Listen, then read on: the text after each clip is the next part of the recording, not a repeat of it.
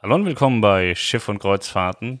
Heute sprechen wir über die neuen Kreuzfahrtschiffe im Jahr 2021. Und zwar ist das eine ganze Menge. 46 neue Kreuzfahrtschiffe werden es sein.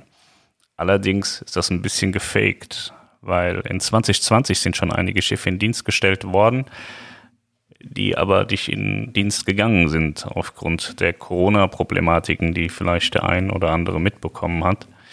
Da hat sich ja ein bisschen was getan, was die Neubauten betrifft.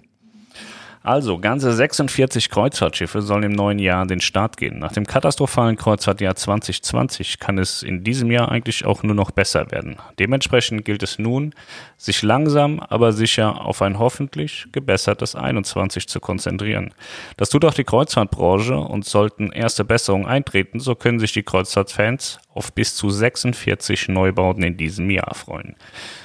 Bei den 46 Kreuzfahrtschiffen sind auch welche dabei, von denen habe ich schon nie was gesehen und gehört, aber die kommen halt auch auf den Markt. 16 der genannten Schiffe wurden in 2020 bereits ausgeliefert. Vereinzelt wurden auch schon wenige Reisen durchgeführt, beispielsweise mit der Fridtjof Nansen. Dies von Hurtigruten. Und Hurtigruten hatte ja der Branche einen Bärendienst erwiesen in Norwegen. Ihr könnt euch sicher erinnern. Die meisten dieser Kreuzfahrtschiffe, die erst 21 nun schlussendlich richtig an den Start gehen sollen, haben allerdings noch keinerlei Passagiere an Bord begrüßen können, werden aber hoffentlich 21 endlich erste Abenteuer bieten können. Wir fangen mal an mit den Schiffen, die in 2020 bereits ausgeliefert wurden. Das ist die Fridtjof Nansen von Hurtigruten. Sie hatte sehr wenige Reisen angeboten und wird dementsprechend in 21 auch erst richtig in Dienst gehen die Seven Seas Splendor von Regent's Seven Seas, die Scarlet Lady von Virgin Voyages. Ja, Virgin wollte ja in 20 starten. Das ist nichts geworden. Der Neubau ist da, sie könnte fahren. Die haben aber schon abgesagt, ich glaube bis Mitte 21. Die Le Belot von Ponor Yachtkreuzfahrten. Die Celebrity Apex ist da, das ist eine Schwester der Celebrity Edge. National Geographic Endurance von Lindblad Expeditions. Das sind beispielsweise so Schiffe, da kriegen wir hier kaum was von mit. American Jazz von American Cruise Lines kriegen wir ja auch nichts mit. Die Silver Origin von Silver Sea Cruises. Jetzt wird es französisch. Hat immer so komische Namen, ich kann das nicht aussprechen. Le Jacques Cartier von Ponant Yachtkreuzfahrten. Enchanted Princess von Princess Cruises. Die Spirit of Adventure von Saga Cruises. Die Iona von P&O Cruises ist eine ja von der Baugruppe ähnliche Schwester von Aida Cosma, Aida Nova, Costa Smeralda. Dann ist die Silver Moon von Silver Sea Cruises in Dienst gestellt worden, World Voyager von Mystic Cruises, die Costa Firenze von Costa Asia und die Maricra von Carnival Cruise Line. Die Maricra ist auch auf der Bauform Nova, Cosma, Smeralda, Iona gebaut. Das sind alle Schiffe, die in 20 bereits ausgeliefert wurden, aber nicht wirklich in Dienst gegangen sind. Jetzt kommen wir zu den geplanten Auslieferungen und Starts in 2021. Die Ocean Explorer von Sunstone wird im Januar ausgeliefert die Viking Venus von Viking Ocean Cruises. Die Auslieferung soll im ersten Quartal erfolgen. Sea Cloud Spirit von Sea Cloud Cruises, auch im ersten Quartal geplant. Geographer von Coral Expeditions, auch erstes Quartal. Die Ultramarine von Quark Expedition, auch die Auslieferung im ersten Quartal.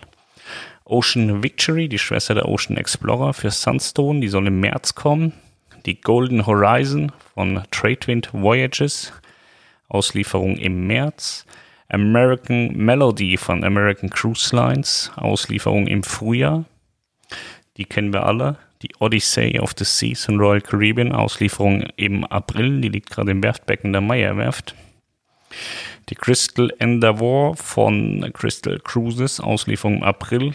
Kommandant Chaco von Puna Yachtkreuzfahrten. Evrima, das erste Ultra-Luxus High-End-Schiff von Ritz-Carlton Yacht Collection. Da bin ich wirklich gespannt, ob das wirklich so brutalsten Luxus darstellen wird, ob das nochmal weit über Hapag-Lloyd-Kreuzfahrten sein wird. Das ist eine sehr spannende Geschichte. Auslieferung im Frühjahr. Die MS Rotterdam von Holland America Line ausgeliefert werden soll sie im Juni.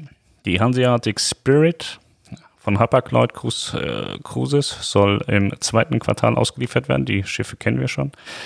Die World Navigator von Mystic Cruises, Atlas Ocean Voyages, im zweiten Quartal soll sie kommen. Die Valiant Lady für Virgin Voyages soll auch im zweiten Quartal kommen. Die Azura für Emerald Cruises kommt auch im zweiten Quartal. MSC Virtuosa startet im Mai. Dann hat die American Cruise Lines noch einen unbenannten Neubau für den Sommer.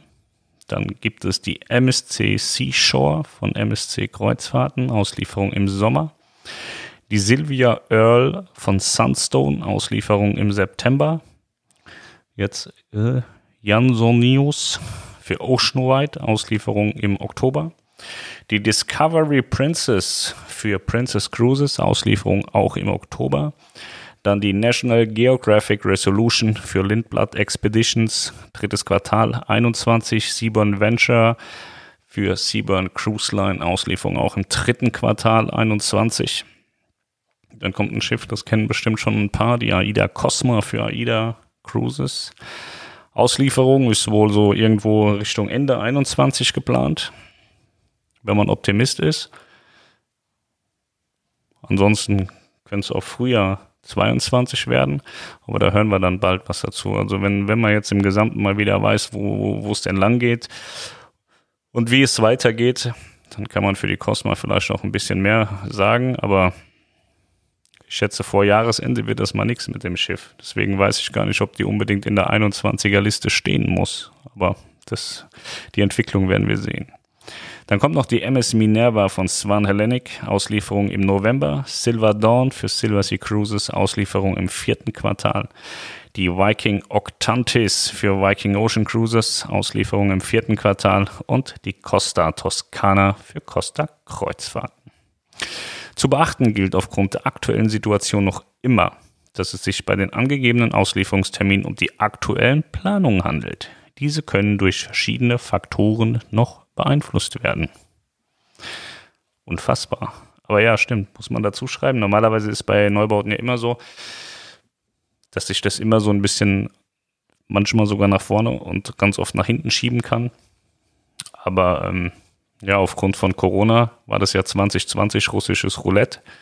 Mal gucken, ob sich das komplett durch 21 zieht. Ich glaube es ja nicht. Ich glaube schon, dass viele, viele Schiffe in Dienst gestellt werden. Wenn wir ehrlich sind, bei diesen ganzen Neubauten, da betreffen uns eine Vielzahl überhaupt gar nicht. Also wir machen hier ja viel Massenmarkt und äh, dieser, dieser Nischenmarkt, der da in Teilen mit aufgeführt ist, der geht ja an uns in Deutschland komplett vorbei. Was ich interessant finde, ist Viking Ocean Cruises, dass sie ähm, immer noch so auf Expansionskurs sind. Ich gönne denen das. Von denen hört man weder was Gutes noch was Schlechtes. Die sind einfach da und machen das, was sie können, Kreuzfahrten anbieten. Das finde ich sehr interessant. Ja, ich hatte gestern ein Video äh, dazu gemacht, ähm, welche Schiffe denn verschrottet worden sind in 21, äh, nee, in 20, beziehungsweise zum Verschrotten verkauft wurden und jetzt äh, entweder gerade dabei sind, ähm, zurückgebaut zu werden oder dann auch in 21 zurückgebaut werden. Und dann kam die Frage auf, um wie viel Betten sich denn die Gesamtkapazität am Markt reduzieren würde ich würde sagen, der Markt wächst weiterhin durch die Neukapazitäten, die in den Markt äh, gespült werden. Die Schiffe, die jetzt ähm, weggegangen sind, beispielsweise die MS Astor, die fällt äh, kapazitätsmäßig überhaupt gar nicht auf mit ihren 500 Betten. Ähm, dahin, dagegen steht dann AIDA Cosma mit 6.500 Betten. Ähm, deswegen äh, glaube ich, dass der Markt äh, massiv mehr Kapazitäten bekommt und kaum Kapazitäten verliert. Innerhalb der einzelnen Reedereien mag das anders aussehen. Aber gesamttechnisch gesehen ist der Gesamtmarkt ähm, nicht rückläufig, was die Kapazitäten betrifft. Das sehe ich nicht. Dann wurde auch gefragt, Mensch, wie wird sich das mit den Preisen denn entwickeln, wenn die Kapazitäten so minimiert werden durch das Verschrotten? Also wie gesagt, ich sehe keine Kapazitätsminderung ähm, durch das Verschrotten. Aber ich äh, sehe nach wie vor noch eine Minderkapazität an Bord durch Corona. Und ähm, ja, die Kataloge stehen ja für 21, in Teilen stehen sie auch für 22, deswegen kann es per se keine Preiserhöhung geben. Ähm, es ist aber doch wohl am Ende schon auch so, dass man, denke ich, diese ganzen wilden Angebote, die es zuletzt in der Vergangenheit gab, ähm, nicht mehr geben wird. Das heißt, ähm, die einzelnen Leute, wenn sie dann immer nur Angebote gebucht haben, werden vielleicht ein bisschen mehr zahlen, als sie es bisher gewohnt waren, weil sie immer nur Angebote gebucht haben.